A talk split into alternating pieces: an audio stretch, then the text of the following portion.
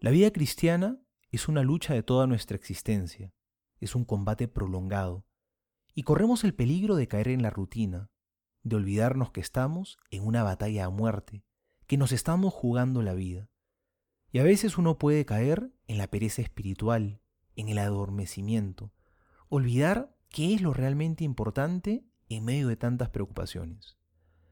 Hoy el Señor nos recuerda que debemos estar siempre vigilantes, no nos podemos quedar dormidos, porque el ladrón se aparece cuando uno menos lo espera, y el amo puede presentarse también de improviso.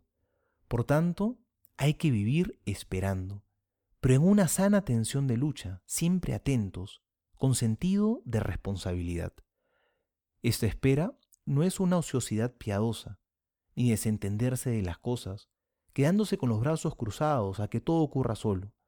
Por el contrario, esperar a Cristo consiste en vivir muy atentos, haciendo bien las cosas, teniendo todo siempre bien preparado. Definitivamente, es una espera muy activa, porque el Señor cuenta con nosotros para llevar adelante su plan de salvación. No solo esperamos su retorno, sino que hemos sido llamados a colaborar con Él preparando la llegada del reino. Nosotros formamos parte de los que sabemos lo que el amo quiere y por tanto debemos ponerlo por obra. Cada jornada es una preciosa oportunidad para colaborar con la obra de la salvación. Hagámoslo sobre todo viviendo la caridad, porque Dios nos ha dado mucho y nos exigirá también en la misma medida.